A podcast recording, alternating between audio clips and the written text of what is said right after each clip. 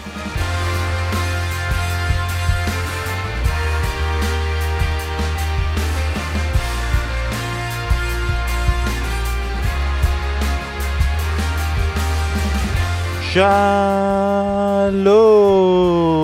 וברוכים הבאים לבשירות עוד מלכותה, פודקאסט הפרמייר ליג של ישראל. אנחנו כאן כדי לסכם לכם את כל מה שמעניין, אותנו לפחות, בליגה הכי טובה בעולם. מסכמים היום את המחזור העשירי, ואתם יודעים מה זה אומר? שנשארו עוד עשרים ושמונה. יפה, שאלה קלה, כולם חדים, אנרגיות על הבוקר. אני בן פורגס ואיתי, לצידי, שרון דווידוביץ. מה העניינים שרון? מעורר קצת. מעורר קצת. לא, אני מודה שקצת הביטחון שלי ירד. בסוף שבוע האחרון. למה? אחרי המוות של מראדונה אז ירד לי קצת הביטחון, האמונה באל, ועם הפנטזי ירד לי הביטחון בעצמי כמנג'ר, ובארטטה ירד לי הביטחון שהוא האיש שיכול להוביל את הארסנל, ואפילו בבר פתאום נהיה לי חוסר ביטחון. וואו, איזה טיזר, כל מה שיקרה בפרק הזה. מה העניינים משה? במה אתה בטוח? תגיד, תציג אותו, כולם משה, תגיד, תגיד מי בא, מי ה... מה העניינים לאח הבכיר בבית משפחת דוידוביץ', משה דוידוביץ' היקר? יפה, שהצטרף היום בניגוד לדעתי. כמה דוידוביץ'ים צריך בשביל להחליף נורה? אנחנו, כן, שמחים בכדורגל, קצת עצובים, קצת עצובים בגלל מראדונה, ועל עבר נדבר, אני לא חושב שהעבר הוא הבעיה, אבל יש בעיה אחרת, חוק הנבדל, ואולי נדון בה קצת. אז זה נגיע בהמשך, אבל הזכרת את מראדונה, ואנחנו נתחיל באמת עם דיוגו ארמנדו מראדונה, שכל הסוף שבוע האחרון היה בצל מותו בגיל שישים, ושרון, אני רוצה שאתה תפתח רגע, ותגיד לנו, תראה, לא כל יום יוצא לך לסכם את חייו של מישהו שבאמת רצת. עכשיו, לא כל יום, ב-אלפיים ועשרים יכל לקרות לך דבר כזה בתחילת השנה, אבל נגיד דוגמת קובי שלא הייתה, לא היית צריך להתמודד עם הסיטואציה שבה אתה צריך לתמצת את כל מה שיש לך להגיד עליו, וכל המחשבות שלך, וכל מה שאתה רוצה להביע, בחמש, שש דקות, ובמקרה הזה זה כן היה עם מראדונה. אני רוצה לשמוע את ההליך של מה עברת מיום רביעי בערב עד יום חמישי בבוקר שנעשתה הכתבה, ובתוך זה גם תגיד לי אם יש משהו אחד שבדיעבד היית רוצה להוסיף, בין אם משהו שהיה לפני, או משהו שקרה אחרי, אבל היית רוצה שזה יהיה בתוך הכתבה הזאת שמסכמת. לא, תראה, אני חייב לומר באמת ש... אני הפכתי להיות מעריץ של מראדונה בבגרותי. הרבה אנשים הריצו אותו בילדותם, ואני בבגרותי, בגלל הסטורי טיילינג שהוא, בגלל הסיפורים שלו, בגלל העוצמה, באמת כל משפט שהוא קשור בו, כל סיפור קטן, יש בו איזו עוצמה שאני באמת לא חושב שאי פעם היה בהיסטוריה. הכל, כאילו, גם מוזיקה, גם הכל. אני לא חושב שהיה דבר כזה, זאת אומרת, זה, זה, זה ברמות של ביטלס ו- ומעלה. אני חושב שזה, זה, שם זה מראדונה נמצא, הטירוף שיש בארגנטינה, ובכלל הכבוד שעשו לו. אני חייב להגיד שאני הגעתי, כאילו, כשקיבלתי את זה, אז הייתי מאוד עמום ומאוד עצוב, אבל נערכתי לזה, כאילו, לפני חודש, וכבר עלו מחשבות בחודש הזה, מה, מה, מה חשוב להגיד. בגלל, כמובן, הניתוח שהוא עבר לפני כן, חודש. כן, נכון. עשיתי, הגעתי בבוקר לכתבת הוידאו לערוך אותה, ואמרתי כאילו לעורך שאיתי עובד המון שנים, שחר אדלר, שאני מרגיש שכל חיי הכינו אותי לרגע הזה. זאת אומרת של חמש מאות שש מאות כתבות שכבר עשינו, הכינו אותי לרגע הזה, כי לא, אין דבר יותר קשה מזה, מלסכם, מלהגיד משהו שאחרים, הרבה מאוד אחרים לא, לא אומרים, כי זה היה בכל מקום, וגם אה, אה, שזה יהיה באמת אה, מעורר השראה ומכבד את, את האיש שהוא היה גדול מהחיים. ואני שמח מאוד מהתוצאה, ואני מתרגשתי ואמרתי לעצמו, בוא, אנחנו צריכים עכשיו לפרוש, כי כאילו, אני מרגיש שזו הכתבה הכי חשובה שעשיתי, מבחינתי גם הכי טובה, והחלטתי לא ללכת על סיפורי הכדורגל של מראדונה, אלא לנסות לנתח את האישיות. עם דבר אחד שהייתי רוצה להוסיף, זה שבאופן יחסי, נגיד את זה כך, הוא מת בזמן הכי טוב שיכול להיות. מה זה אומר? שהוא לא מת כבדיחה גמורה, שמן ומסומם לגמרי, כמו שהוא היה באזור אלפיים ושלוש אלפיים וארבע, גם שם הוא היה קרוב למוות, שם זה באמת היה בדיחה לא נורמלית. הוא כן הספיק לעשות הרבה דברים, לספר עוד סיפורים גם בחייו השניים אחרי כדורגל. זה להיות מאמן נבחרת ארגנטינה, והחזרה בשנה שעברה לארגנטינה, יש כאן סגירת מעגל שהוא קיבל שוב כבוד, הוא עבר כמו קובי בריינט בעונת הפרישה שלו, אז מראדונה עבר אצטדיון אצטדיון, ו... מקס מלכות שהיה לו בכל אצטדיון. כן, מקס מלכות, וקיבל את הכבוד הזה, זאת אומרת, אז לא נותרו לו סיפורים לספר. אז במובן הזה המוות... הגיע, חיכה עד שהוא ישלים את, את סגירת המעגל שלו, אבל באמת מראדונה לא דומה לשום ספורטאי אחר שהיה בהיסטוריה. כמו שאין דבר קשה יותר לסכם, אחרי ששרון דווידוביץ סיכם משהו, אבל הוא אמר שרובנו חווינו אותו אה, בבגרותנו או בדיעבד, ברגעים הכי גדולים שלו אני הייתי בין מינוס, אה, מינוס ארבעה חודשים. אה, אתה קצת יותר גדול מאיתנו וקצת יותר חווית את זה גם בלייב, גם את הרגעים הגדולים, גם את רגעי השפל הגדולים. תספר לי את החוויות שלך. המונדיאל הראשון שלי בגיל אחת עשרה היה אלף תשע מאות שמונים ושש. המונדיאל הראשון שממש צפיתי בתור אה, אדם שמודע לעצמו ול, ו, ו, ו, ו, ונהנה מכדורגל. ואחרי שאתה רואה את זה, אחרי ההתחלה כזאת, אה, לאן ממשיכים מפה? כי אני לא חושב שהיה אי פעם, גם לא למייקל ג'ורדן או לפדרר או למוחמד, לא היה דבר כזה שהוא טורניר אחד של בן אדם אחד שמככב מעל השאר בצורה מושלמת עם קבוצה חלשה, בוא נודה על זה, ו- ו- ועושה דברים מדהימים, וזה לא רק זה שהוא לקח אותם לאליפות, זה הגולים מול, מול בלגיה, מול אנגליה, זה כל הסיפור, ומשם אתה כבר, אה, אה, אין, כאילו אין לאן להמשיך, ואז כבר אה, הכדורגל הלך ותפס מקום משני לסיפור, סיפורים האחרים, אבל לאנשים ש, שבאמת נולדו בשנות ה-שבעים וראו את זה בתור המונדיאל הראשון או השני שלהם, זה באמת הביטלס, כמו ששרון אמר, ואני חושב ששקופית הסיום בכתבה תמצתה את זה הכי טוב, דיוגו מראדונה, אלף תשע מאות שישים עד אינסוף. קשה, אף אחד לא ישכח את, את, את מראדונה, אפשר להמשיך להתווכח עד מחר אם הוא הכי טוב בכל הזמנים, אם הוא שני או אם הוא שלישי, זה לא משנה בכלל, הוא היה בטופ של המקצוע, לפחות לכמה שנים הוא היה בטופ של הטופ, והסיפור שלו הוא הרבה יותר מופלא ועצוב גם מ- מ- מרוב הסיפורים האחרים. על אחת מראדונה בפנטזי של מונדיאל שמונים ושש? אבל ב-תשעים היה לו את הכרטיס, אספת את המדבקות. אני זוכר, היה את המדבקות של מונדיאל תשעים, והיה שם, היה מודבק, אני זוכר, על השידה של מה שנקרא של השולחן, מדבקה של מראדונה במונדיאל תשעים. הנה, סודות מחדר הלבשה של בית משפחת דוידוביץ' מה היה תלוי המדבקות. מכתביות של הולי הופי. זה וטוטו סקילאצ'י. ואני אגיד גם, כשקיבלנו כאילו פניות על זה ש... עשינו כאילו, חתכנו את האולפן שעשיתם, פאנל מיוחד, ואומרים כזה, חבר'ה, בשירות הנדרחותה, אתם פודקאסט אנגלי, מראדונה, איך כל זה מתקשר? אז דבר ראשון, אני אגיד כאילו, אני לא יודע אם לא שמתם לב בגלל חוסר המבטא והשיניים הישרות, אנחנו לא אנגלים, אז, אז דבר ראשון זה כאילו יחסית בסדר. ודבר שני, גם להיות נבל, צריך לדעת לעשות את זה בחן. כלומר, אם כבר היית הרע, אז תהיה רע. ככה. העניין הוא שהוא הודע. לא היה רע. אתה יודע, הקטע שהוא הודע בזה, אתה יודע, יש... אני תמיד אומר לבת שלי עכשיו שהיא גדלה, בת ארבע, חמש, שש, שזה בסדר לעשות דברים רעים, אבל אחר כך לא לשקר שלא עשית את זה. ובמובן הזה מראדונה, אתה יודע, הוא אמר, אני עשיתי מהיד, נכון, השופט לא רע, ואני עשיתי, ואני עשיתי זה בשביל ארגנטינה, ואני שיקרתי, ונכון, וגם אומר, אני טעיתי והכל, אבל... זה בא ממקום של, של, של לקחו אותו, הרבה מאוד אנשים לקחו אותו ל, ל, למקומות הנמוכים. אתה יכול להגיד לי איך הדבר הזה של, אה, זה בסדר לעשות דברים רעים, אבל צריך להודות בהם, מסתדר לך אם אין דבר כזה נחס? אל תענה לי. דבר נוסף, ומשם אנחנו נמשיך. נדבר על אברטון? במחזור? או על אוסטון וילה? אני מדבר על... שבישול אחד בשישה משחקים האחרונים, או על אוסטון וילה עם ארבעה הפסדים בחמישה משחקים האחרונים? לא יודע. לא, תדעי, או במיאנג. על פנדל אחד רק מאז הכתבה, לא, תדייג, נדייג את הכתבה. אנחנו ניתן לאנשים לתת את המגירה שלהם. צריך לעשות תוכנית שלמה של הטופ עשר נחסים, ששרון יצר. נסתי לעשות פעם בקליפ, אבל הבעיה שצריך להדכן אותו כל הזמן, זה נורא מעייף. לא בטוח שנוכל לצמצם את זה לעשרה. במחזור הקרוב, משה, שרון אמור לחזור בחלק קטן מאוד, קהל.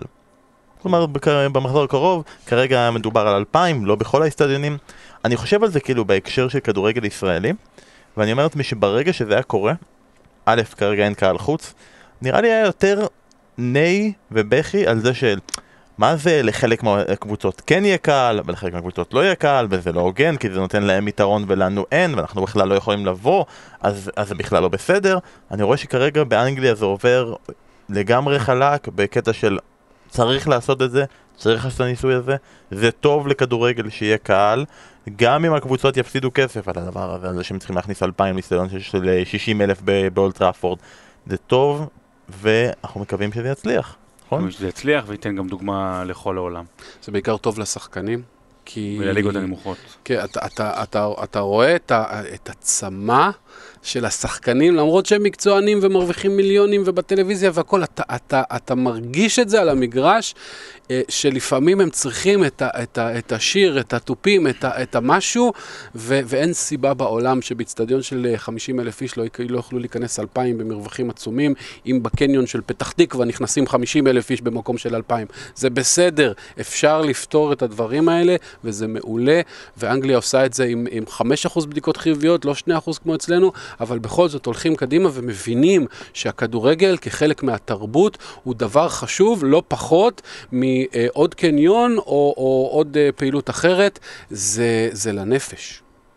נראה לי גם בסטדיון כזה גדול שיש קהל כוח קטן, קצת מוציא לך את החשק נגיד לשיר. יהיה הרבה כללות לש... שם. לא, לא, אבל אתה יודע, לפחות יש למישהו לשחק, יש למישהו לרוץ, אחרי שאתה כובש גול, יש מישהו שמוכר לך כפיים.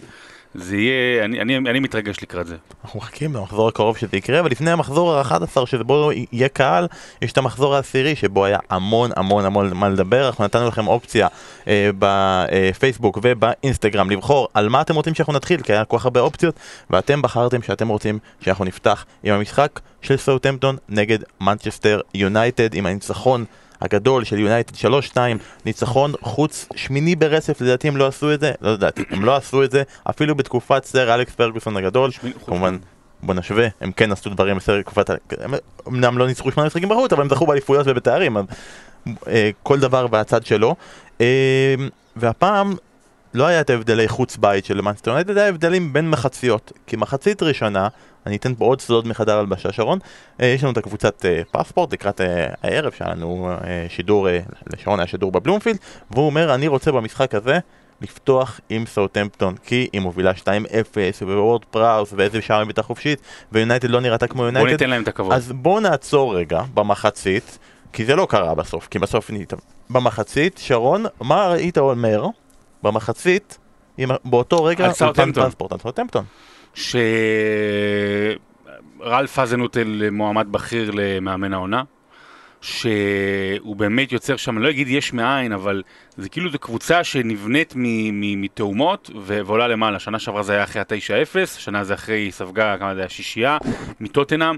קבוצה כל כך מסודרת, כל כך מעניינת, לקחת חלקים קטנים ולחבר אותם ביחד, אתה יודע, וולקוט פתאום הוא נראה כמו השחקן שפעם רצינו שהוא יהיה בארסנל, הגנה מצוינת עם בן דרג וווסטגארד, באמת ש... ו...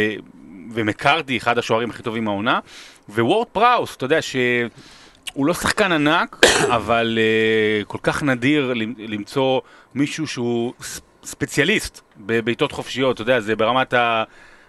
אני קצת מגזים, אבל איציק זוהר, אני באמת איציק זוהר היה ברמת ביתות חופשיות עולמי, כאילו באמת בטירוף, אבל זה שם, וזה קבוצה שכיף לדבר עליה.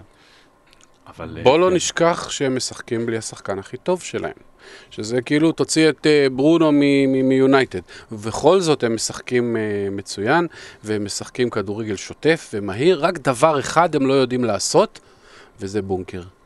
בדיוק. קיול המחצית השנייה. לא, אתה יודע, זה בונקר, גם דיברנו על זה בזמנו ב-תשע אפס וגם בשישייה שסגרה מטוטנהאם, הם לא משנים במובן מסוים את הסגנון המשחק שלהם, הם המשיכו לשמור גבוה, אך פעם הייתה להם בעיה במצבים הנייחים, וזה משהו שהם חייבים לשפר, לא אומר שהם קבוצה צמרת, אבל קבוצה שכיף לראות, אבל ראית איזה תרגיל עשית, כולם ביקשו ממך לדבר על מנצ'סטר יונייטד, אתה מתחיל לדבר על סאותהמפטון, איזה תרגיל, פה דודי דרק הלך. וזה מביא אותנו עוד רגע לפני, זה לא מביא אותנו למחצית שנייה, מחצית הראשונה של יונייטד. זה מביא אותנו למחצית, כי היה שלושה סיפורים במשחק הזה, היה את המחצית הראשונה, היה את המחצית השנייה והיה את המחצית, כי במחצית קרו שני דברים, אחד ישפיע על המחצית השנייה מאוד, שזה קבאני, עוד רגע נגיע לזה, והשני, דוד אחרי יוצא, דין אנדרסון נכנס. כן, זה היה בגלל פציעה, כן, הוא קיבל את המכה במהלך הביטה חופשית, שהוא נתקע בקורה, ומאותו רגע זה כבר השפיע עליו במחצית, וזה כאב לו והכל, והכל בסדר. אבל, לפעמים צריך פציעות כאלה, או רגעים כאלה, בשביל שינויים שיכולים להופף באוויר. תראה, קודם כל אנדרסון היה שוער נהדר שעונה שעברה ומגיעה לו הזדמנות, אבל ההידרדרות של דוד דחיה בשנים האחרונות, משחקן שהיה וורלד קלאס, באמת וורלד קלאס בטופ שלוש של השוערים בעולם, והוא היום, אני לא יודע איך קורא, פיקו כפרל, או די-ג'יי אחר, או קפה של צ'לסי, ההידרדרות הזאת זה סיפור פנטסטי ולא ברור, זה כמו ההידרדרות מאוזיל של ריאל מדריד לאוזיל של השנים האחרונות, פשוט כאילו נעלם, נעלם כישרון, ועכשיו הוא, הוא בן שלושים, זה, זה, זה גיל, זה אמור להיות סי לשוער, לא ברור מה קורה שם, יכול להיות שהפציעה הזאת וההצטיינות של אנדרסון תעשה איזשהו שינוי, למרות שאני לא בטוח שלאולה יש את הוויבוס בשביל לעשות את השינוי הזה לטווח ארוך. אפילו גם לאולה, דרך אגב, לא רק לאולה. גם הוויבוס לדחיה. סולשיאר. עוד שנייה תצליח רוצה. אתה גם מסכים? שבמצב הזה למרות הכל... תראה, אני בעד שאנדרסון יהיה השוער הראשון, לא קשור לנכון או לא נכון. האם עכשיו זה מה שהולך לקרות? אני בספק, באמת כמו שמשה אמר לגבי עולה, אני בעד שאנדרסון יהיה השוער הראשון קדימה של מנצ'סטר יונייטד. טוב, נשאר רק לחכות ולראות מה חומרת הפציעה של דחיה. זה לא נראה הפציעה הרצינית, אבל כבר יום רביעי נגד פריס סן ז'רמן, זה יהיה מעניין לראות מי יפתח שם כבר בהרכב. ואז במחצית השנייה, כן. רציתי להגיד ש חבל לי, זה יישמע מוזר, אבל מאוד חבל לי בשביל אוהדי יונייטד על המחצית השנייה. מאוד מאוד חבל לי. כי אה, כל פעם שסולשיאר עומד להיות מפוטר... הוא עושה את בכוונה. נכון. כל פעם שגונר עומד להיות מפוטר, אה, אה, פתאום בא איזה משחק או איזה מחצית, והוא איכשהו שומר על, על, על, על המשרה שלו, ודי עם השקר הזה. הוא בן אדם נחמד זהב. תענוג, הוא אחלה והכל, והוא היה שחקן כיפי, ובאמת בן אדם כל כך חיובי, אתה נורא רוצה שהוא יצליח, אין לו את זה, זה כבר ברור, זה לא שהוא קיבל חמישה משחקים או עשרה, זה כבר שנה פלוס, אין לו את זה, נקודה, וחבל לי בשביל המועדון הזה, שכל פעם, יש להם פשוט שחקנים די טובים, שמדי פעם נותנים מחצית כזאת, ו- ו- ולדעתי, אם הם היו גם מפסידים את המשחק הזה, כבר אי אפשר היה יותר להחביא את השקר הזה, ובאמת, שיחקו יפה והכל, וקבאני ואנדרסון, ו- ו- ו- ותדברו על זה עכשיו, אבל, אבל חו- עצוב לי בשביל אוהדי יונייטד, שזה מה שקרה, אני בטוח שחלקם, בשקט, בסתר ליבם, היו רוצים דווקא להפסיד את המשחק הזה, ולצאת לדרך חדשה עם איזה פוצ'טינו, עם איזה אני לא יודע מי, כי, כי די, למועדון בסדר גודל הזה, מגיע מאמן בסדר גודל הזה, ועולה הוא לא.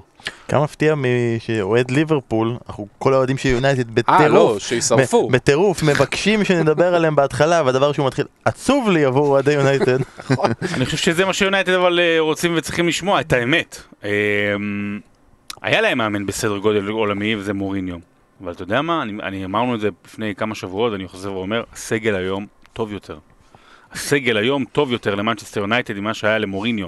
אפשר להוציא מהסגל הזה הרבה יותר, ועדיין היא במרחק מה? חמש נקודות, אם אני לא טועה, במשחק חסר. במשחק חסר וחמש נקודות, אז אתה יודע, זה עדיין שם. הם גם במרחק של שלוש נקודות מארסנל, בוא. כן, אבל יש שם איזשהו חוסר יכולת להוציא שבעים אחוז ומעלה מהרבה מאוד שחקנים, זאת אומרת, זה באמת, קבאני התפוצץ, אני, אני לא יודע כמה פעמים זה עוד יכול להיות, זה באמת, הבן אדם, הבן אדם הוא, הוא, הוא לא שעיד, הוא קמיקזה, אתה יודע, פשוט הוא רואה כדור, בום, משתתח על הכדור, לא משנה איפה זה בתוך הרחבה, הוא באמת מהנוגחים הקרובים הטובים בעולם, אבל יש, יש, כן, יש דבר כזה. לוקחים הקרובים. הקרובים, כן, כי הוא מגיע לכל כדור, אתה יודע, הוא יודע איפה להסיט את זה, איפה מרסיאל, די, שם הספסל, לא היה בסגל. לא, לא היה בסגל, לא, אבל הוא חולה. כן, אבל איפה מרסיאל כל העונה הזו, ורשפורד לא טוב העונה הזו, וגרינווד בכלל נעלם כל העונה הזו. וזה ברונו, זה ברונו ועוד עשרה. ברונו פרננדס ועוד עשרה, ולפעמים מישהו אחר מתעורר. אבל בוא נפרגן ליונייטד. כן, תראה. בוא נפרגן. בוא נפרגן על החילוף של סולשיאר בזמן, לא יודע למה, קבאני לא פתח, אבל החילוף של סולשיאר בדקה ארבעים וחמש כבר, של קבאני, בוא נפרגן לרוח המועדון, בוא נפרגן לפרגי טיים, ראית את התרגיל הזה, גם אני אהבתי מאוד את התרגיל בשער ניצחון, שכולם חשבו שברונו הולך להגביע, אבל לא, הלכו על מסירה לרשפורד, זאת אומרת זה משהו מתוכנן, מי האימונים, אז על זה אנחנו נפרגן, וגם היה שם משהו בחגיגה של סולשיאר. הוא ראית... רשם לעצמו במחברת, אוקיי, שפרגי שמח, אז הוא עושה כזו קפיצה קטנה כזאת. זו הייתה קפיצה קטנה כזאת עם הידיים קדימה, זה נורא נורא הזכיר את, את, את פרגוסון. זה יימשך, זה יימשך עד סוף העונה. אני מקווה שיצליחו להוציא יותר מהסגל הזה, אני חושב שאפשר להוציא יותר מהסגל הזה, אני חושב שבעונה כזו, הפכפכה, הם כן יכולים להיות שם בצמרת ולהילחם על אליפות, אבל לאורך שנים זה לא יחזיק מעמד. אסף חסר לי פה, כי הוא היה מדבר על זה שבכל ההבדל וכל השינויים, כל הכבוד לכולם, דוני ון דה בייק פתח בהרכב, ומפה הכל השתנה והכל נהיה נפלא. באמת היא משחק לא רע של דוני ון דה בייק, וכמובן אמרת, מרסיאל לפני המשחק היה חולה, אחרי המשחק הוא ממש חולה, אחרי שהוא רואה מה קרה לקבאני, אבל הוא יכול אולי טיפה להתאושש, וטיפה להתעודד מזה שקבאני... הוא פאקינג קבאני, אבל הוא עושה משהו יותר גרוע מלהגיד פאקינג, וזה להגיב להודעה ששלחו לו באינסטגרם עם המילה נגריטו. מה שכמובן התחיל לעלות תהיות, האם הוא יענש על ידי ה-אף איי האנגלי, הזכירו את המקרה של לואיס סוארז כלפי פטריס אברה, שהוא קיבל הרחקה של שמונה משחקים, ואנחנו כבר יודעים שקבאני לא יוכל לזכות בליגת הפנטזי של הפוד. זה, זה כבר סגור העובדה הזאת, כי זה כבר תקדימי העבר. אה, האם אבל יש פה בכל הדבר הזה סיפור?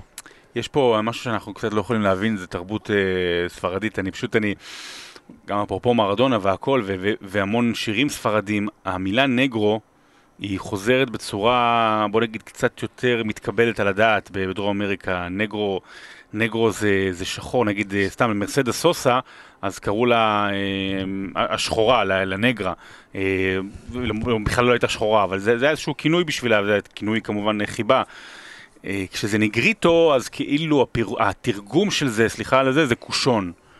וזה באמת נשמע פחות טוב. הוא כתב את זה בתור איזה... תודה לחבר שאמר משהו. לא, לא לרשפורד על המסירה. נראה לי לרשפורד על המסירה, לא? הוא מגיב למישהו ששלח לו משהו באינסטגרם. די, די כבר עם השטויות האלה. זה ברור שהוא התכוון בחברות כתודה למישהו שהוא מעריך או אוהב או עשה משהו טוב בשבילו.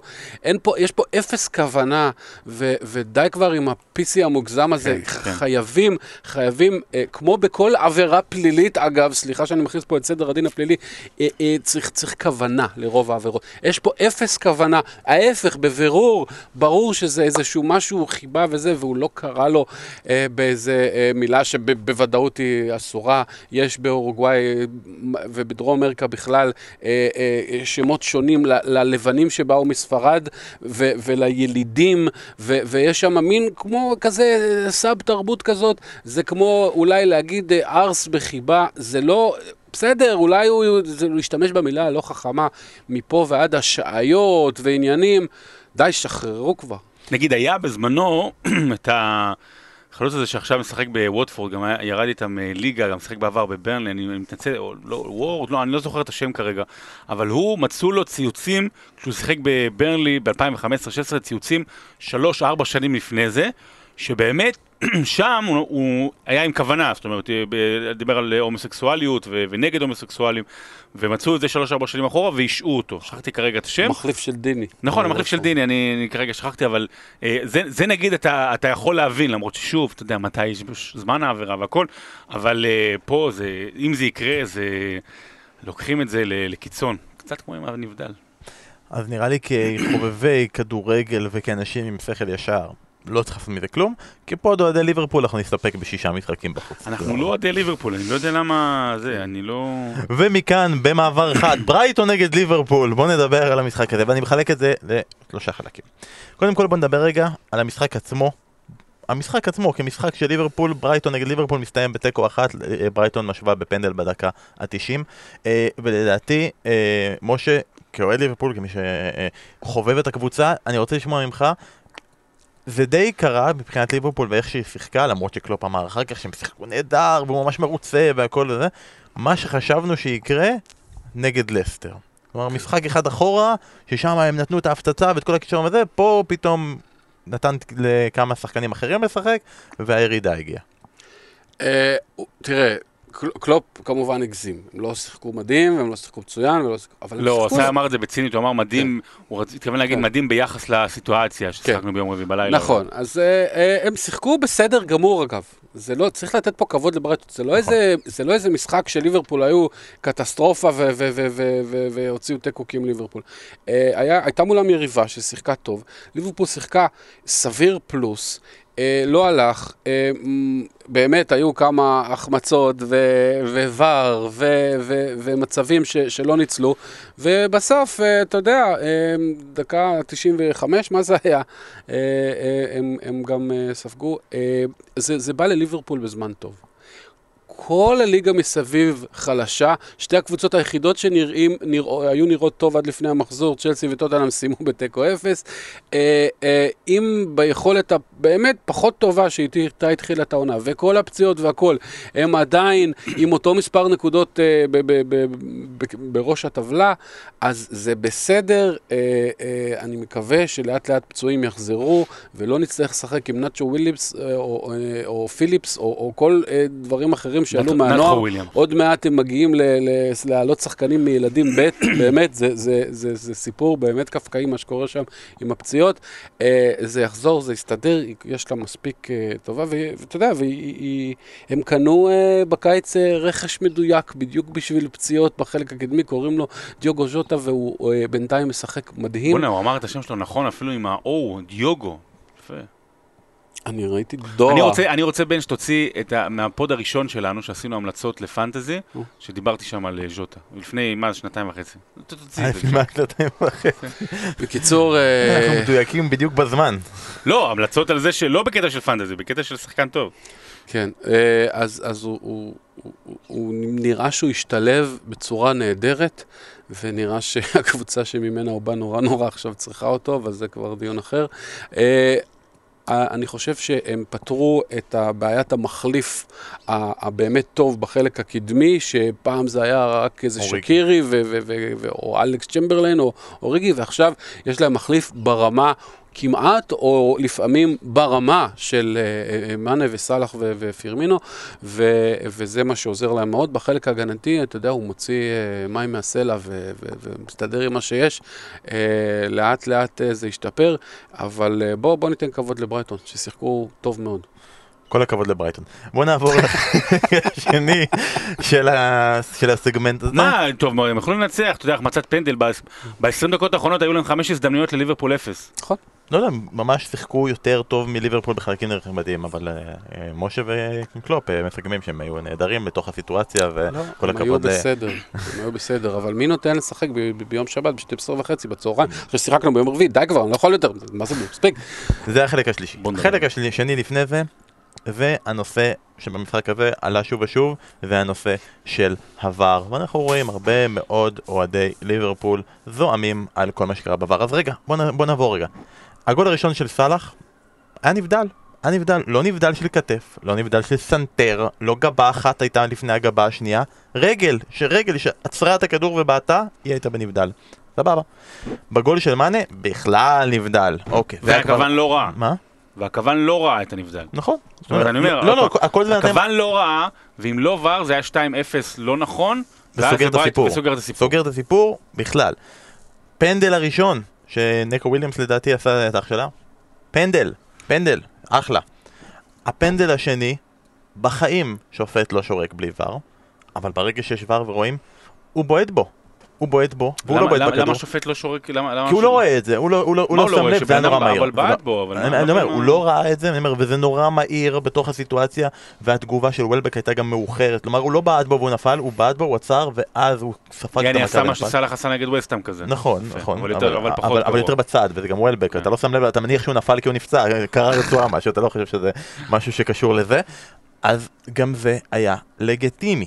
אז אני אומר, בתוך הדבר הזה אני רואה הרבה אוהדי ליברפול מתחילים להראות את הטבלאות שמראות כמה החלטות שונו נגדם וכו וכו. אז א', אני רוצה להזכיר, רק כמה חודשים אחורה היה לנו תמונה ששמנו בעמוד הטוויטר שלנו, שכמובן הדהדנו כי אנחנו לוקחים דברים ממקומות אחרים, שבה היה כתוב, היה תמונה הזאת של החלטת שופט של עבר, והיה כתוב החלטת שופט של עבר, whatever Liverpool wants. כי רק לפני כמה חודשים התלונות היו לכיוון ההפוך, ליברפול כל הזמן מקבלת בעבר מה שהם רוצים. שנה שעברה היינו ליברפול. נכון, ליברפול, הנה זה גם היה חזק בתוך הדבר הזה. והדבר השני, ומשם אני הולך לשרון, כי הוא בעצם העלה את זה לתוך, לתוך הראש לי, זה בעצם כל ההחלטות דבר וכל השינויים האלה, אתם מסתכלים על זה, אין, עבר נגדנו. אתם לא מסתכלים על זה בכיוון ההפוך. זה בעצם אומר שהשופטים איתכם. שוב, אני לא, אני, זה, זה רק כאילו, אני אומר, אם, אם אתם מתבחיינים לכיוון אחד, אז רק תשימו את התמונה המלאה, כי אם שמונה החלטות שונו, ו, ומבחינת אחוזים, לפחות שבע מהשמונה שונו בצדק, אתה יודע, זה ככה, זה אחוזים של עבר, זה אומר ששמונה החלטות של השופטים היו לא נכונות בעד ליברפול. עכשיו תראה, אני לא רוצה לצאת נגד חלילה האוהדים וזה, כי... חברים. לא, לא, לא, לא, כי, כי, כי, אוקיי, אז הם, אז הם מצייצים וזה, ודפקו אותנו וככה, ופתאום כשיש, כשיש החלטות נגד, אז אה, אפשר ור, והכדורגל נהרס, לא רוצים לראות יותר כדורגל. אני מבין את הבאסה ואת הכעס. בוא נדבר, בוא נדבר עניינית. עבר...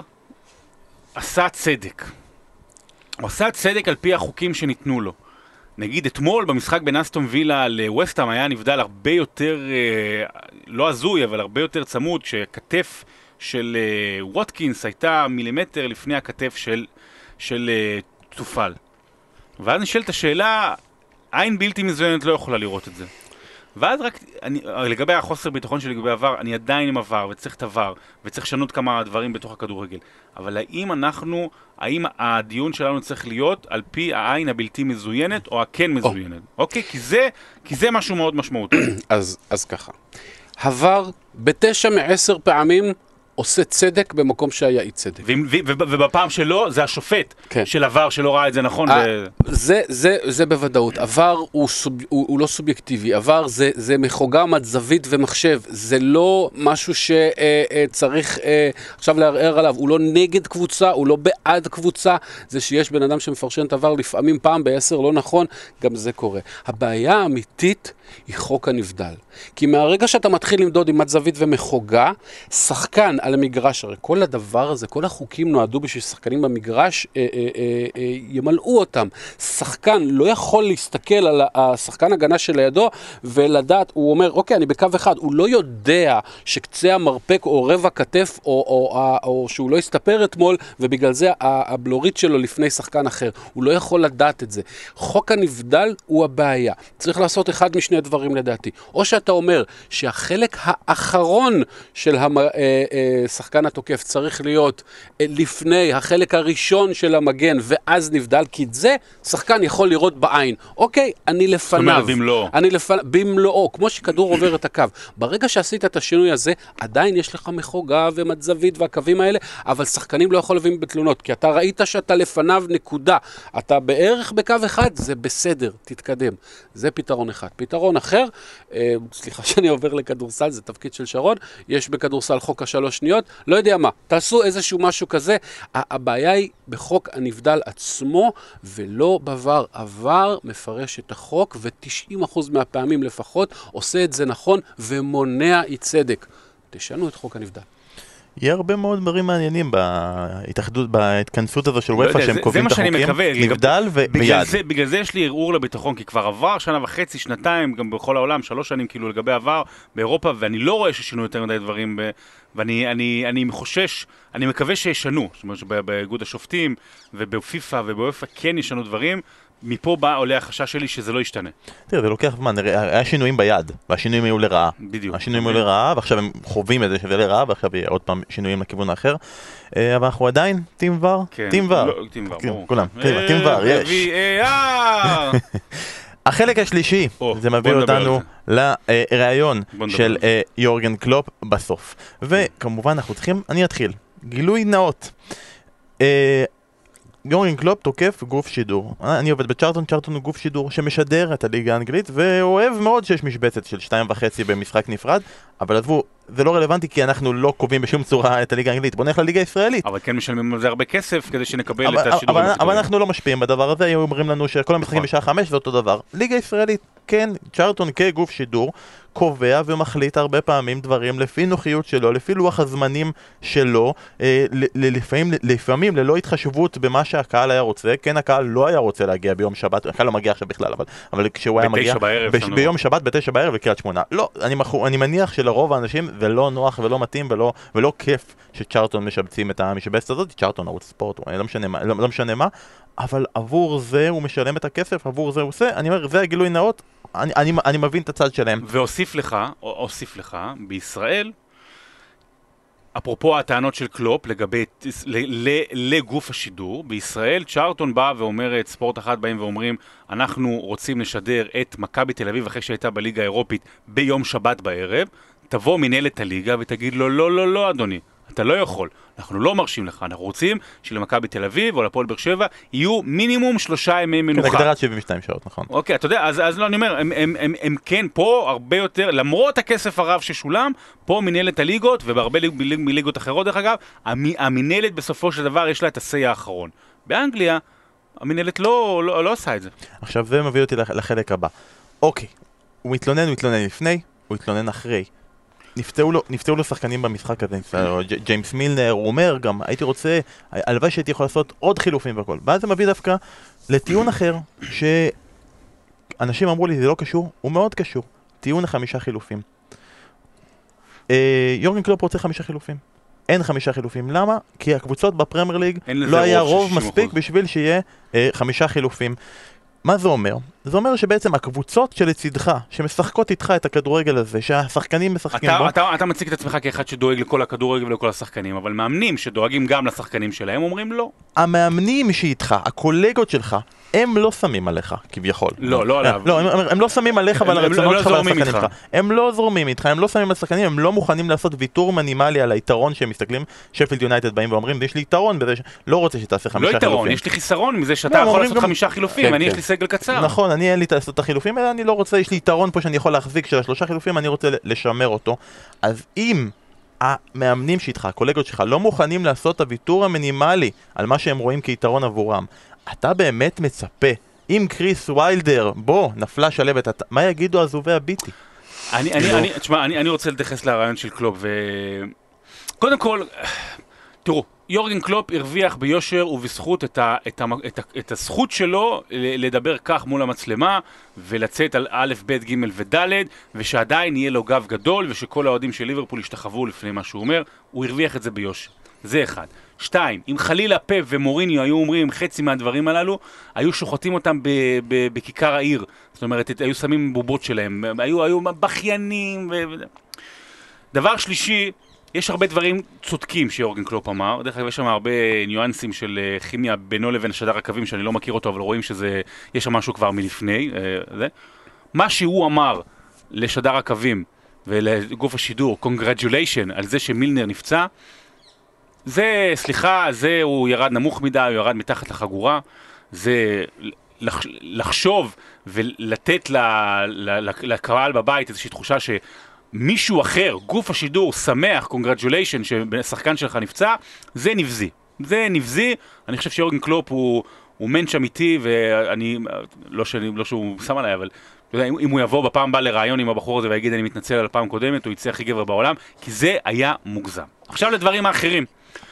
תראו, הוא צודק, זה, זה לא הוגן, זה, זה, מה זה לא הוגן? זה לא בריא, זה מסוכן שב-שתים עשרה בלילה שחקנים, שחקני כדורגל משחקים ביום רביעי, ובשבת בבוקר, ב-שתים עשרה, בלי קשר דרך כלל, שבת בבוקר לשחק זה קשה, לקום בבוקר ספורטאי, הוא, הוא קם בשעה מסוימת, יש לו זמן להתארגן, הגוף זה פיזיולוגי, יש על זה מחקרים ו- וניסויים והכל, זה, זה לא בריא, זה לא בריא והוא צודק.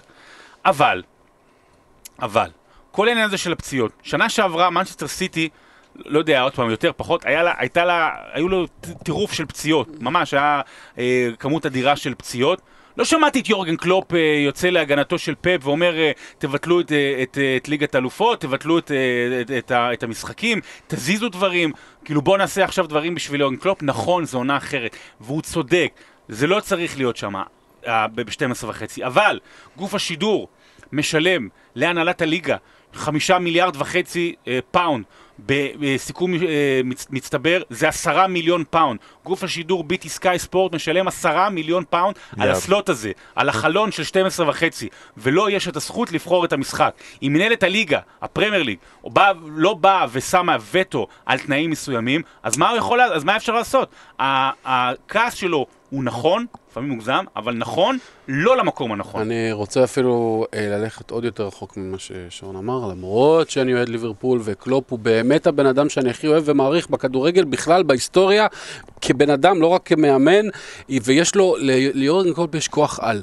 לא משנה מה הוא יגיד, גם אם הוא לא צודק, גם אם הוא אומר דברים לא נעימים, יש לו כוח על להיות לגמרי, תמיד לייקבול. לגמרי. ו- וזה אחלה, וזה מדהים, וזה נפלא. לדעתי פה הוא טועה פעמיים. קודם כל, אה, או, אז אם המשחק לא היה ב-שתים עשרה וחצי אלא ב-שלוש, אז זה בסדר.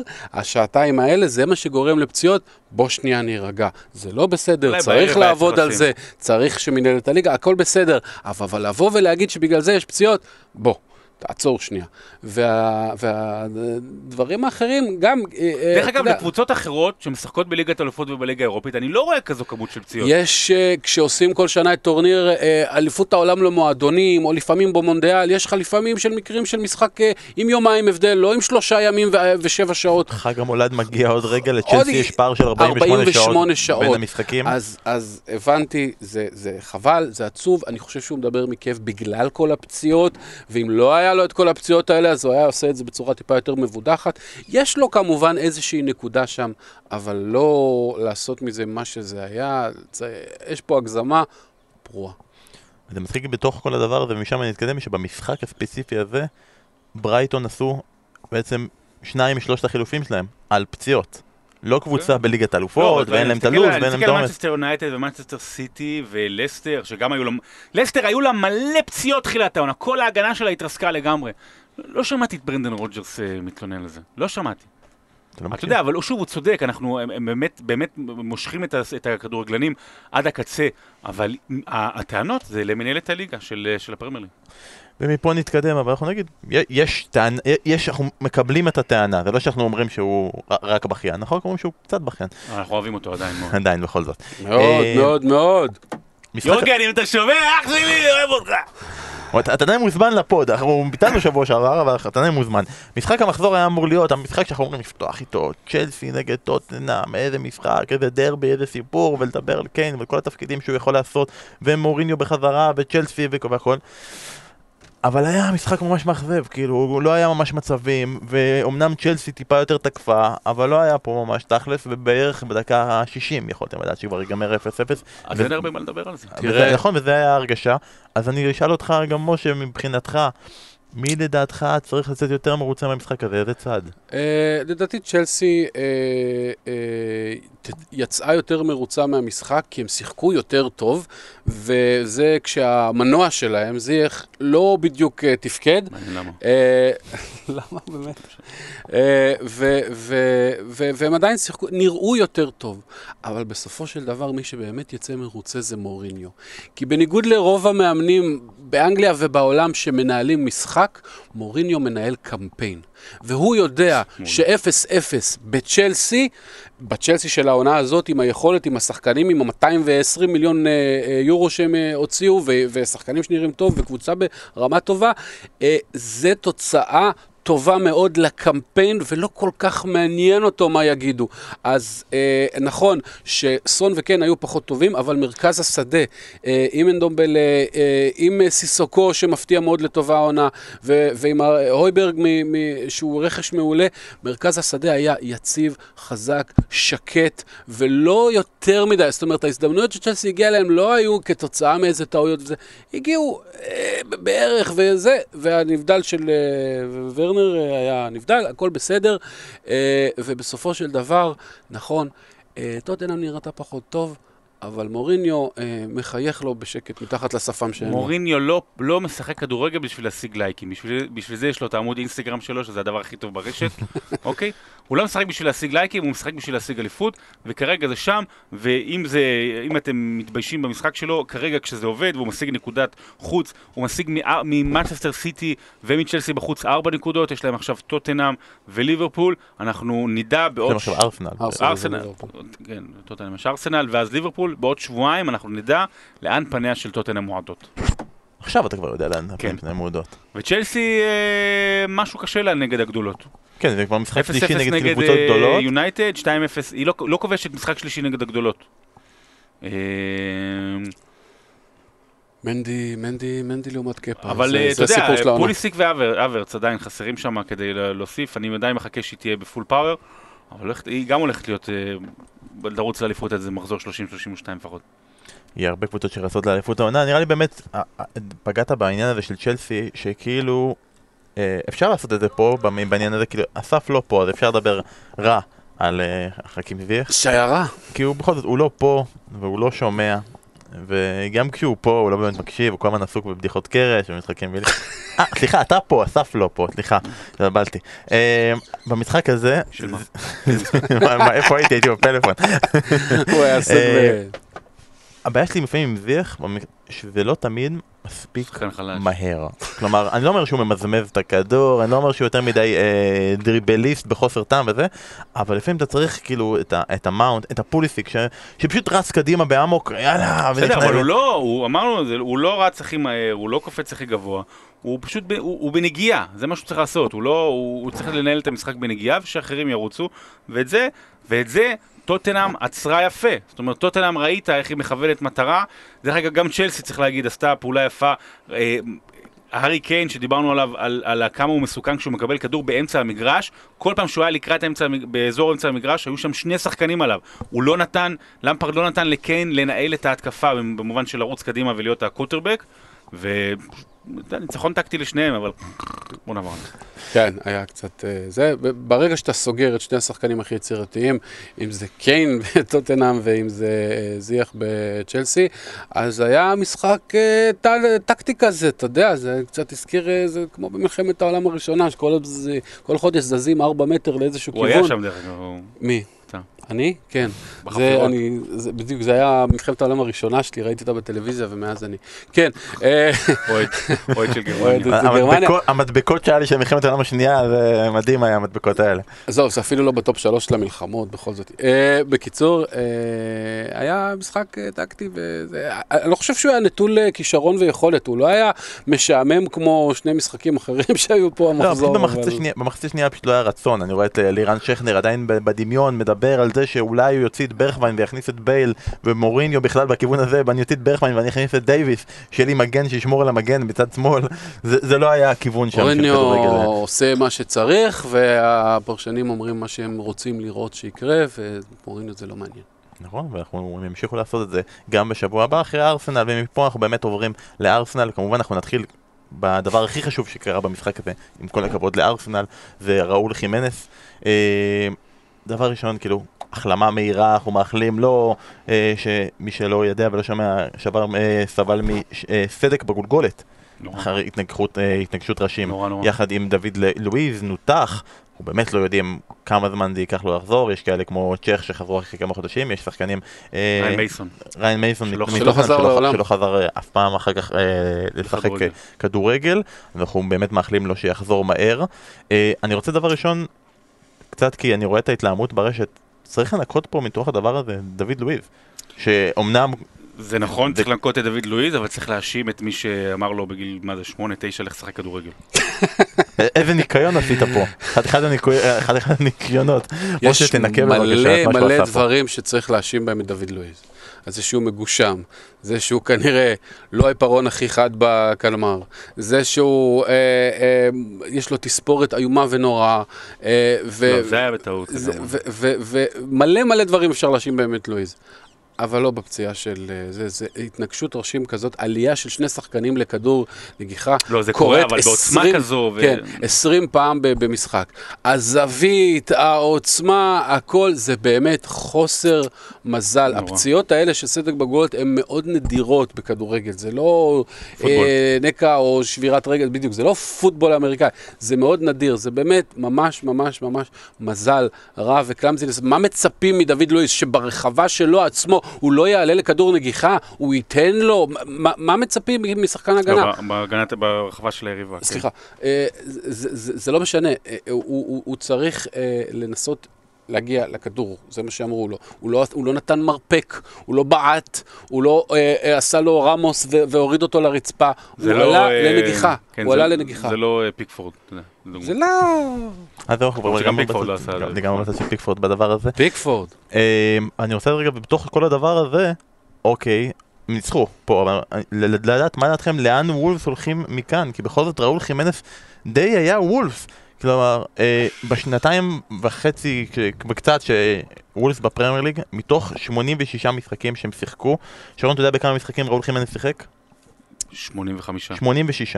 מתוך שמונים ושש משחקים, הוא שחק ב-שמונים ושש משחקים. זה הרבה? איך זה באחוזים? זה אחוזים לא רעים, זה כאילו כמו שקיל אוניל מהקו. זה טוב. זה לא טוב, זה ממש לא טוב.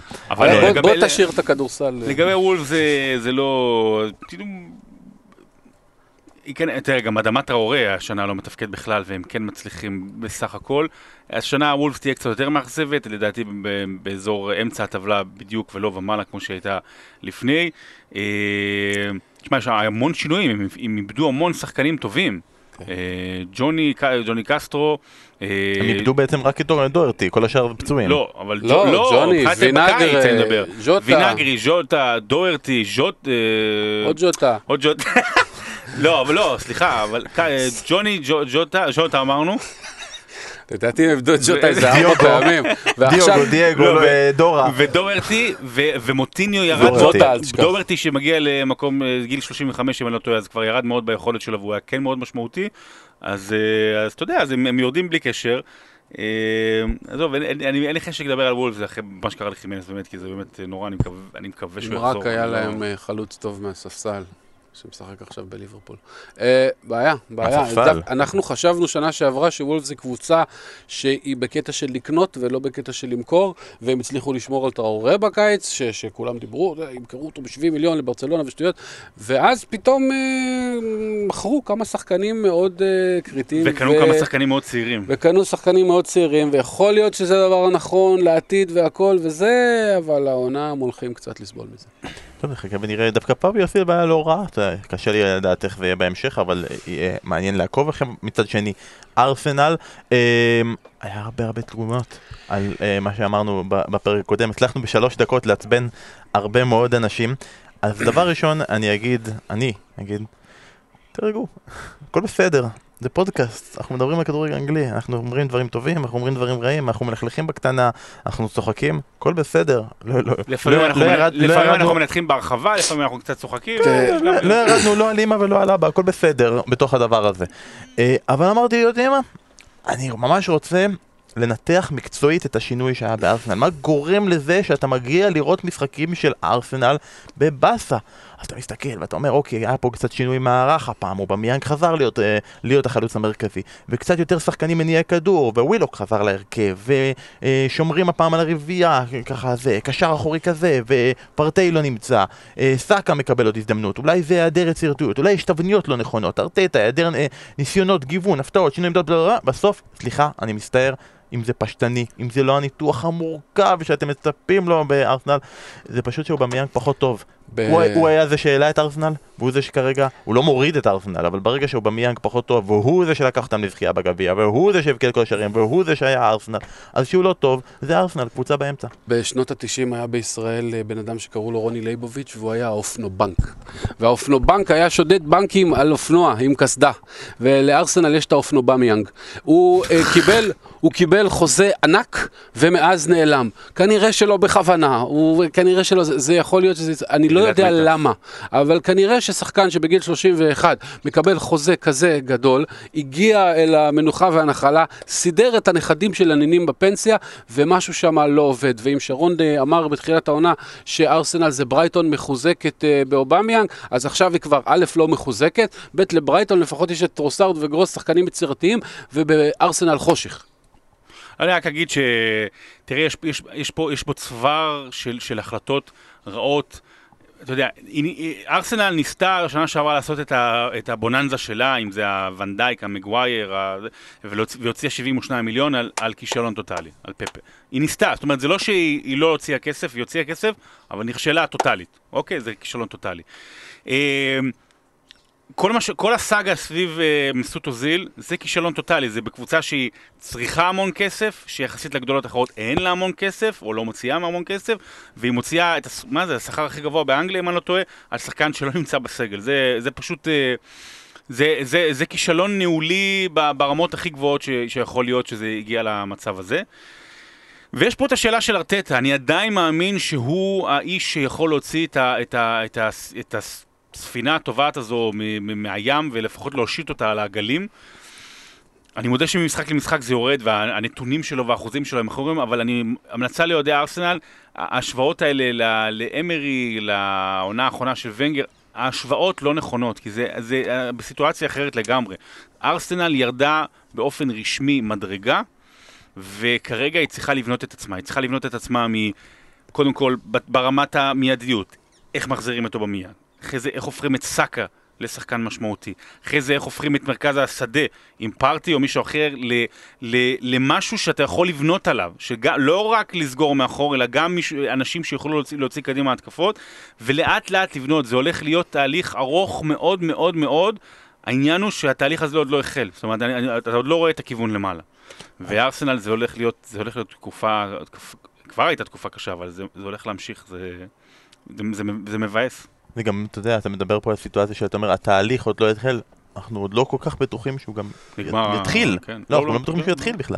עכשיו, שרון, אני נותן לך את הסגמנט שלך, אתה אתמול שידרת שני משחקים, לסטר מפסידה לפולם, משחק ניצחון שני של פולם, העונה ההפתעה הגדולה, כנראה ההפתעה הגדולה של המחזור, ואחרי זה משחק נהדר בין וסטהאם לאסטון וילה, וסטהאם מנצחת שתיים אחת את אסטון וילה, די ניחסת את רוב האנשים שיש לפנטזי, ביאסת את כולם, גם את עצמך עם הפנדל של ווטקינס. הבמה שלך, מה אתה רוצה לדבר? אתה יודע, לא, רק, רק, לסטר קבוצה נהדרת, אתמול ורדי לא היה אחד בכלל, ממש איבד כדורים, אבל קשה לה מול קבוצות שלא מחזיקות בכדור. ברגע ש...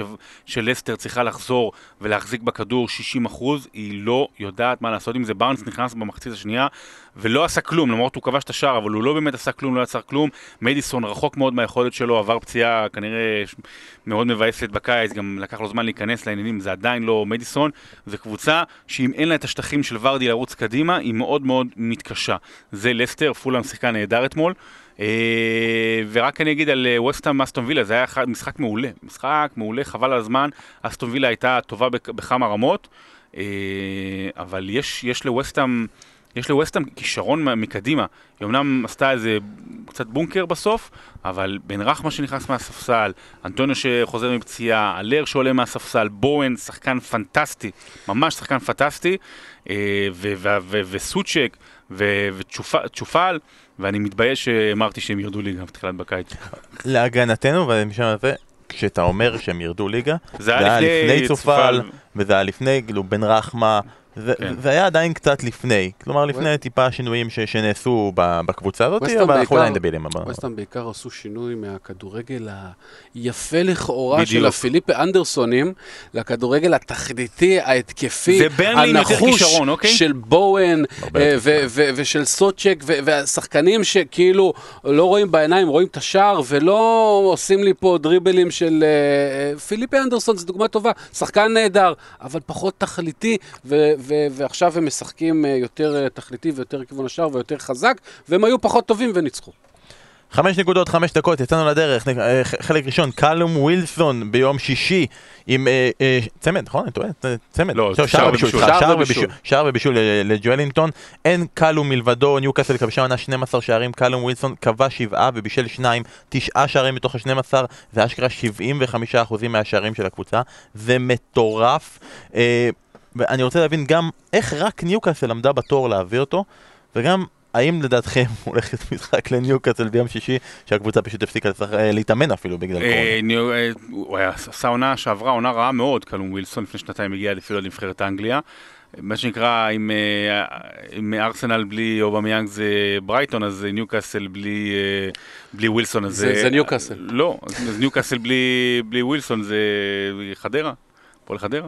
לא, הבעיה של ניוקאסל בלי ווילסון זה ניוקאסל. זה ניוקאסל, זה הבעיה, כן. אבל באמת עונה מצוינת לווילסון. האם ישחקו ביום שישי? אני מקווה שכן, רק עם שלושה עשר שחקנים, כי יש לי שלושה שחקנים מאסטון וילה בפנטזי. האמת היא, זה ממש השפיע על הפנטזי הדבר הזה. מנצ'סטר סיטי, סוף סוף. כן, מה זה משנה הבריאות, שאנשים יחיו, וזה הפנטזי.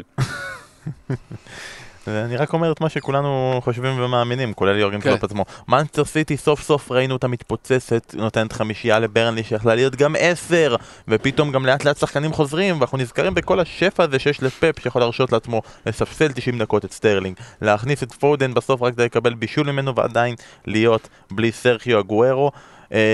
זה המשחק שבו חיכינו, זה המשחק שכל כך חיכינו לו ממנצ'סטר סיטי. תראה, קודם כל, שני דברים קצרים אני רוצה להגיד על המשחק הזה. חבל לי קצת על מחרס. מחרס היה אמור להיות כוכב על מנהיג של קבוצה, להיות הברונו או הקדאב, מה שהוא היה בלסטר פחות או יותר, ובמקום שהוא מתנדנד בין הרכב לספסל בסיטי, ומדי פעם רואים את ההבלחות האלה של היכולת הבאמת פנטסטית שיש לו ברגליים, כשהכל מתחבר והוא קם טוב בבוקר, וזה מאוד קשה לשחקן, במיוחד ברוטציות של פאפ, לדעת מתי הוא פותח, מתי הוא מחליף, מתי הוא לא. חבל, יש שם כל כך הרבה כישרון, וזה נהדר לראות אותו שהוא ביום טוב. ודבר שני, בברלי עשו, בדרך כלל זה קבוצה משעממת, הם עשו את זה קצת יותר מעניין, בגלל שהם עלו עם לירו, עם אפרוחי שוהם בשער. מביא אותי לנקודה שלישית, ביילי פיקוק פרל. דבר ראשון, עם השם הזה, אתם כאילו יכולים להבין שהוא לא יגיע רחוק. כאילו יש לכם קפיאס, נויר, שמייקל, בופון, לא, ביילי פיקוק. זה שם של ראפר, מה? זה לא שם, איזה ראפר בזה, עוטף מתנות בהרוץ אולי. פיקוק פרל, מה? פיקוק פרל זה שם של ראפר בפרפר נחמד, והראפר זה בץ עם כובע. שידרנו בעבר את הסדרה של לידס של עונת אלפיים שבע עשרה שמונה עשרה בערוץ, העונה הראשונה של ביאלסה, בא בינואר... שמונה עשרה תשע עשרה. לא. שמונה עשרה תשע עשרה. שמונה עשרה תשע עשרה, צודק, סליחה. שמונה עשרה תשע עשרה, סליחה. צודק, העונה הראשונה של ביאלסה, בא בינואר, הוא מביא... בא ביאר? אמרת? בא ביאר, כן, הוא אמר בא ביאר, זה לכבודי. בינואר הוא מביא, אנחנו על זמנים פה, את קיקו קסיה, מהספסל של ריאל מדריד, כי... שנל! הוא מביא את קיקו קסיה מריאל מדריד, ביאלסה כי נמאס לו מהשוער הגרוע שיש לו, נחשו במי מדובר, כמובן בפיקוק פרל, אז פיקוק פרל עושה הופעת בכורה בפרמייר ליג, הופעת סיום, שזה גם תהיה הופעה אחרונה, כל עוד זה תלוי בשון דייק. זה היה הדרן, מה שהוא עשה שם, לקריירה. זה לא פייר כלפי אברטון לידס יונייטד, מה שעשיתם פה. איך קוראים לבלם מאנגלי טוב מאוד? וירג'יל ון דייץ'. כאילו שון דייץ'. נו, תמשיך, תמשיך. לא, אהבתי יותר את הבביעה. אתה כל פעם עורף את המשחק הזה, כל כך זמנים. אברטון נגד לידס יונייטד, אם לא היה את השער הזה של רפיניה, זה היה בהגדרה ה-אפס אפס הכי טוב שאתם יכולים כאילו לקבל ולבקש. וזה ה-אחת אפס הכי טוב שאפשר היה לקבל. באמת, משחק אדיר, גם שער אדיר של רפיניה. עזוב, אני אעצור אותך, כל משחק של לידס העונה שמשודר בטלוויזיה, חובה. נקודה, סוף פסוק. מה שלידס עושים, זה כדורגל, זה לא... על אקסטות. זה בדיוק, זה ספידים, לא אקסטות, אבל לא משאנחנו אחרי זה נרחיב על סמים קלים, סמים קשים. לא, זה כמו מסיבת טרנס ביער. זה בביער. זה, כן. החילופי מקום שלידס עושה תוך כדי משחק, זה לא שכאילו במחצית הוא אומר לקיצונים להחליף מקום, זה תוך כדי מהלך, פתאום אתה רואה את המגן הימני נמצא בשמאל למעלה וההפך, וזה לא בלגן, זה כאילו, הם יודעים מה הם עושים, הם מסתכלים אחד על השני והם עושים הכל מהר. זה כאילו, ביאלסה אמר להם, לא משנה מה אתם עושים, לא אכפת לי מה אתם עושים, העיקר שתעשו את זה הכי מהר שאתם יכולים, וזה פשוט, אני חושב שאברטון גם שיחקה די טוב, אבל לא עמדו מול הדבר המטורף הזה שעמד מולם. אני חושב שבסוף המשחק הם כולם עם רטיות קרח על הראש מהסחרחורת שרפיניה ואחרים גרמו להם. זה פשוט, אתה, אפילו קשה לפרשן דבר כזה, אתה פשוט רואה שחקנים רצים כאילו לכל הכיוונים, אבל תמיד יש איזשהו היגיון מאחורי זה, והכדור מגיע אה, אה, לשחקן שאמור להיות שם עכשיו ולא פה. זה פשוט סוג של טוטל פוטבול אה, אה, מוזר ומטורף. זה בין טוטל פוטבול לטוטל לוס. בדיוק. זה, זה, זה, זה על גבול הטוטל לוס, אבל, אבל לא. אבל לא. ואני חייב להגיד שאסף כהן מפמפם לנו כבר שנה וחצי מפמפם. את דק... מפמפם? מפמפם. מפמפם לנו שנה וחצי את דקלן רייס. גארף סאות'גייט היה במשחק, והוא צריך לרשום, קלווין פיליפס צריך, יכול להיות שחקן הרכב בנבחרת אנגליה, קשר אחורי. מי שצריך להיות שחקן הרכב ולקבל את הסרט קפטן ולהיות מספר עשר, מעכשיו עשר שנים קדימה זה ג'ק גריליש. הלאה, תמשיך. לא, אבל... זה לא אותו תפקיד. אני לא אמרתי את זה מקודם. ג'ק גריליש, אתמול, הופעה, תקשיבו, אתמול, לא יומן, ג'ק גריליש... אתה רואה שחקן, אוקיי, סליחה שאני חסוטה, אבל אז אתה מביא לג'ק גריליש, אתה רואה שחקן, אתה אומר, יש בן אדם לפניו, הוא עובר אותו, יש שני שחקנים, הוא עובר אותם, אתה אומר, יש שני שחקנים שמסתירים לו את המסירה לשחקן הזה, הוא מוסר, בין אם זה ברעיון, לא הייתה לו אתמול פעולה אחת רעה. איך יכול להיות שיש לך ג'ק גריליש בקבוצה, והוא לא הולך לבעוט פנדל. זה, זה משהו שאני לא מבין. לא, גם מתוך חופשיות הוא לא בועט. הוא בשלוש דרגות מעל כל השחקנים האחרים בקבוצה שלו. זה שהם שרדו שנה שעברה היה נס. זה שהם נראים טוב לפרקים השנה, זה גם חצי נס, וזה הכל. ג'ק גריליש, תוציא אותו, תשים בארסנל, תביא את אובמיאנג, לא סתם, אני כאילו לא, לא יודע.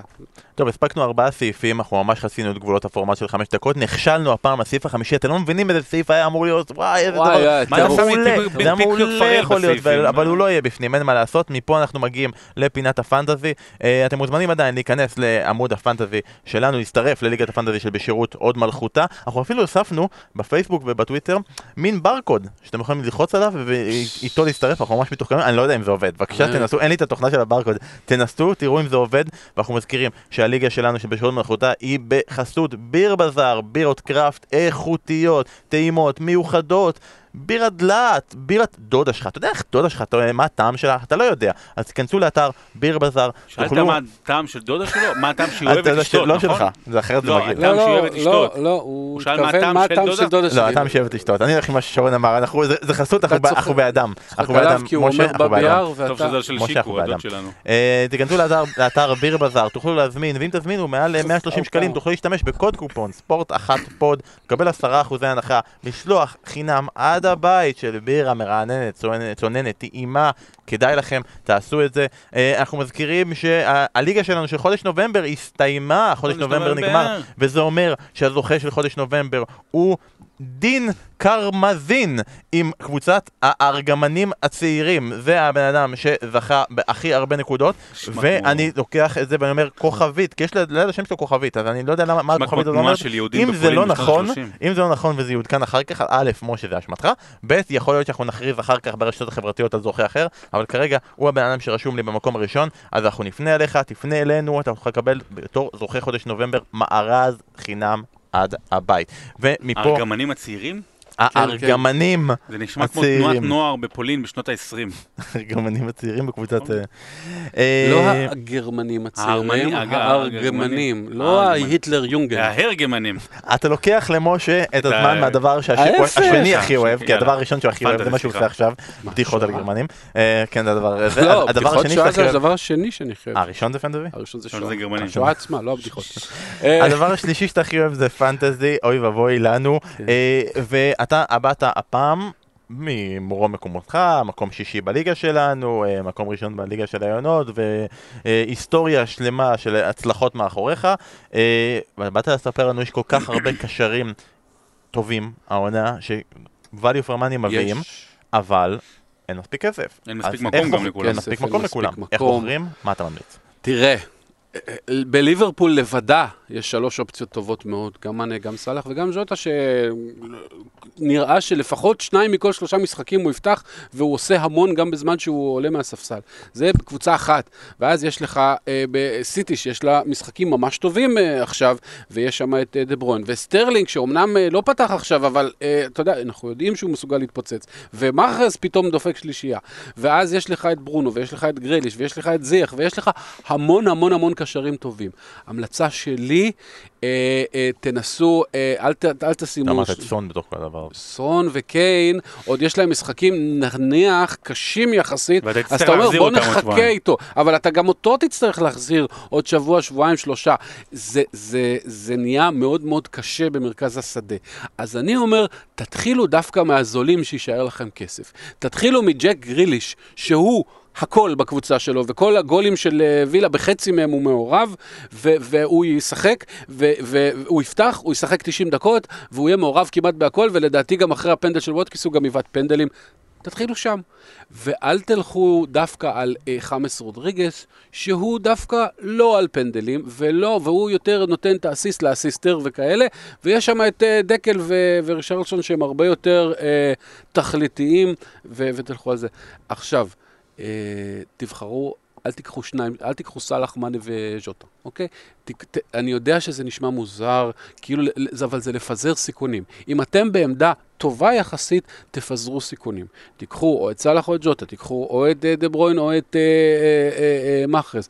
אל תשתדלו לא ללכת לכל מיני מקומות של פודנים וכאלה, למרות שזה נורא מפתה, כי הדבר הכי חשוב במשחק הזה זה שחקן שישחק כמה שיותר דקות, ולכן יש המון אופציות טובות, וזיח, למרות שזה נראה שהוא מתחיל להיראות יותר כמו חמאס ופחות כמו ברונו, עדיין הייתי נותן לו עוד קצת זמן, כי בשני משחקים לפני הוא, הוא, הוא כן הוכיח שהוא המנוע של ליברפול, אה, של ליברפול, של צ'לסי, אה, אז תחפשו שחקנים שהם באמת הלב של הקבוצה, שישחקו כמה שיותר, בגלל זה סון וקיין הם כל כך אטרקטיביים, כי גם שטוטנהאם לא משחקת טוב, הם מעורבים, הם ישחקו, הם פותחים, הם שחקו את רוב המשחק. אה, המצב קשה, המצב זה, תורידו קצת כסף מההתקפה, אולי, אולי, אולי, למי שאין עכשיו קיין יכול לחכות עם זה, יש חלוצים זולים טובים מאוד, כמו במפורד, כמו קלברט לוין, ווטקינס אתמול היה יכול לסיים עם שלושה, והוא עולה שש. כן, אז יכול להיות, תוציאו קצת כסף מההגנה, כי כבר לא צריך את אלכסנדר ארנולד טרנט, ואפשר להשקיע יותר בקישור, שמה הנקודות העונה. שרון, רק ניתן לך גם, בתוך הקישור הממש ממש חזק עם המון המון כסף, הוא נתן דוגמה של גריש, גריש עדיין כאילו במחוזות האמצע, הוא לא זול, מי היית מרפד לשחקן חמישי בקישור, בהנחה ואתה בא ואומר, אני רוצה שחקן חמישי ריפוד נחמד, אבל שמשחק, אל תגיד לי את זה ביסומה. אז זהו, מה זה לא משחק, אתה מכוון עושה נקודות, אני אומר לוקמן, אני גם, הוא אצלי, אצלי אתמול הוא היה לספסל, הוא מחליף ראשון תמיד, יש המון פציעות וזה, אז לפעמים הוא נכנס, הוא עושה, אני חושב שלוקמן זה, זה מעולה, למרות שיש לו לוז עכשיו קשה, אבל לוקמן בחמש... לוז קשה, הוא בפולם, כל משחק... כן, לא, אבל זה עשיתי ליברפול, אבל, אבל לוקמן אה, זה שחקן שכל פעם, אתה יודע, יבשל ו- וכובש, זה, לדעתי בחמש זה הקשר הכי, הכי, הכי פרודוקטיבי שיש. או סוצ'ק. תראה, אתה רוצה... בסופו של דבר זה שחקן התקפה, לעומת ש... לווסטהאם למשל לשלוח משחקים טוב מאוד בחודש הקרוב. למרות שיש לה עכשיו, יש לה שני יונייטד, ואז צ'לסי בסוף הרביעייה הקרובה. אתה אומר יונייטד בבית כאילו זה משחק קשה. בוא, סליחה, אני חושב שהם יפקיעו לפחות גול אם לא שניים, ובואו נוכיח שהוא מאוד התקפי. בואו מעולה, אבל הוא כמה הוא שש, לא? הוא שש נקודה שש, זהו. בואו זה מעולה, בואו יש, כן, בואו. אבל באמת שימו את הכסף בקישור, זה ההמלצה שלי לעונה. בהגנה, נכון שרוברטסון וצ'ילואל הם זה, אבל חוץ מזה יש המון המון המון המון הגנה זולה וטובה, אם זה צ'ופל, אם זה טארגט, אם זה כל מיני... ווקר פיטרס, דלס ואיילינג מליץ פנטסטיים, ולוח המשחקים שלהם הולך להשתפר בקרוב. יש מלא מלא מגנים זולים, שימו את הכסף בקישור, אתם תצטרכו אותו. לבטל על רובו? לא, אני אמרתי לבטל רובו, אמרתי רובו וצ'ילואל זה היחידים בהגנה שאתה צריך שהם יקרים, שלושה מגנים אחרים אתה יכול לשים עולים ארבע וחצי וחסכת לעצמך, כי כל שנה יש יותר שחקנים, תמיד היה בנוסף לטרנט, או היה תמיד איזה דוהרטי או איזה דין, ולא צריך, דין תפו תפו פצוע, ודוהרטי תפו תפו זה טוב. וכזה דין, תודה לאל, פצוע, הכל בסדר. וזה המלצות שלנו, ואתם מוזמנים כמובן לתייג אותנו בכל הרשתות חברתיות, מה הקבוצה שלכם, המלצות וזה, אנחנו שמחים לתת, בכל זאת אנחנו רוצים שאתם תרדו ואנחנו נעלה, וזה המטרה שלנו בסוף של דבר. אנחנו נסיים עם פינת הזיהוי השירים. טייר סטריט, פינק פלויד, סתם. אוקיי, שרון. כרגע המצב הוא שפעמיים שרון לא הצליח, פעם אחת הוא כן הצליח, ופעם אחת הוא ממש ממש קיבל עזרה ומאסף, אז, אז התוצאה היא שתיים לא, אחד כן ואחד אסף. אבל אתה יכול, אפשר להגיש יותר כתיבת שתיים. וחצי, שתיים וחצי. מה זה שתיים וחצי? אתה מצליח לך עוד? מה? אחד וחצי. אחד וחצי. למה? לא. אה, אוקיי. אחד וחצי. אז שרון, הפעם נתחיל. עשרים ושמונה ביולי אלף תשע מאות שמונים וחמש, אני כבר אומר, עשרים ושמונה ביולי אלף תשע מאות שמונים וחמש. שמאל טמבוי. שיר שהגיע למקום השישי במצעד. אני מתחיל, אתה נותן את הניסיון הראשון. אלף תשע מאות שמונים וחמש, עשרים ושמונה ביולי אלף תשע מאות שמונים וחמש. קייט בוש? קייט בוש, אוקיי, לא, אוקיי, בסדר, זה אני יודע, לא הבאתי עדיין שום רמזים. אני אתן לך כבר להגיד, מעליו, כיוונים, מעליו, מדונה וטינה טרנר, מתחתיו, דייר סטרייט, בילי איידול, סימפלי רד, עוד פעם מדונה, זה הכיוון הזה, שכל הדבר הזה. אתה רוצה לעשות עוד... יולי שמונים וחמש? We are the world? אני רוצה לשאול... לא, מה, הייתי עושה לך We are the world אחרי שעשינו את הפעם קודמת, זה כבר... יש לי שאלה רצינית. יש לי שאלה... אה, לא, חייב לשאול לראות. יש לי שאלה מאוד רצינית אליך, בן. הרמזים שלך זה איזה שיר זה לא?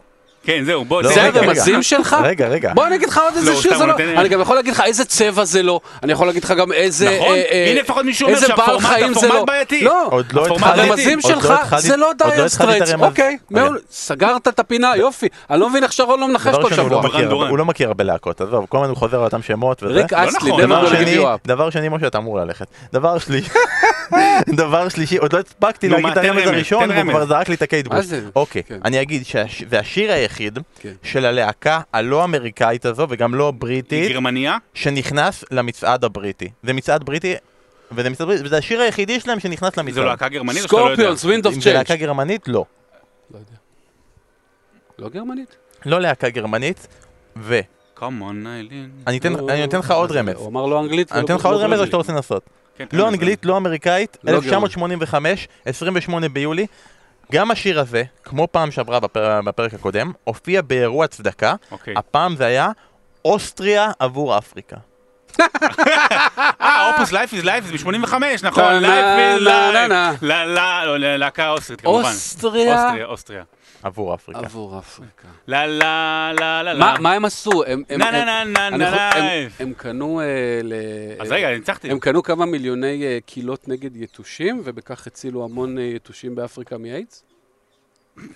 הקטע זה שאנחנו אמורים לסיים פה בקטע חיובי, ואז לשים שיר. לא, אבל אופוס... הבעיה שהפרקים של משה תמיד נגמרים בקטע שלילי, ושאנשים רוצים לחבות. שלילי? אופוס לייף, הלהקת אופוס עשתה מיליונים בסוף שבוע האחרון מהתמלוגים. ואנחנו גם נצטרף, ואנחנו לא ניתן תמלוגים, אל תגידו ששידרנו את זה. חברים, אנחנו מסיימים, אז בואו, תפתחו. שאתה אמרת לא גרמנים וזה אוסטרים. זה גבולי, נכון. סליחה, זה מטעה אפילו. אנשלוס קטן והם שם. חברים. אם הייתי כשהייתי שאלתי גרמנים, הייתי אומר כמעט, אז הייתי יודע אופוס. לא אופוס, אני יודע אוסטרים. חברים, תפרמו את הסורכים של הנעליים. תקשיבו באוזן. דיוגו מראדונה, אופוס, Live is Life. תחשבו שאתם פה בחימום חצי גמר. יאללה ביי.